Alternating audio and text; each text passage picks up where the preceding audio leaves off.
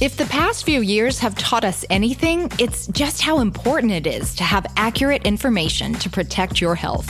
With so many sources out there, it's tough to know where to turn. Enter Health Matters from New York Presbyterian, your weekly dose of the latest in health and wellness news. On Health Matters, you'll hear from trusted experts at the forefront of modern medicine, answering the everyday questions that are on all our minds.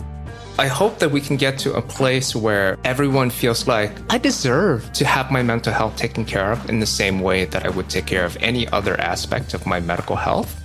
Definitely, how we eat can affect our vitality and our longevity. So, years in life and life in years. I'm Faith Salie, a journalist, New Yorker, and mom with two kids who were born at New York Presbyterian.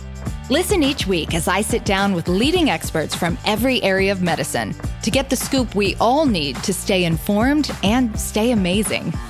The first episode of Health Matters is coming soon.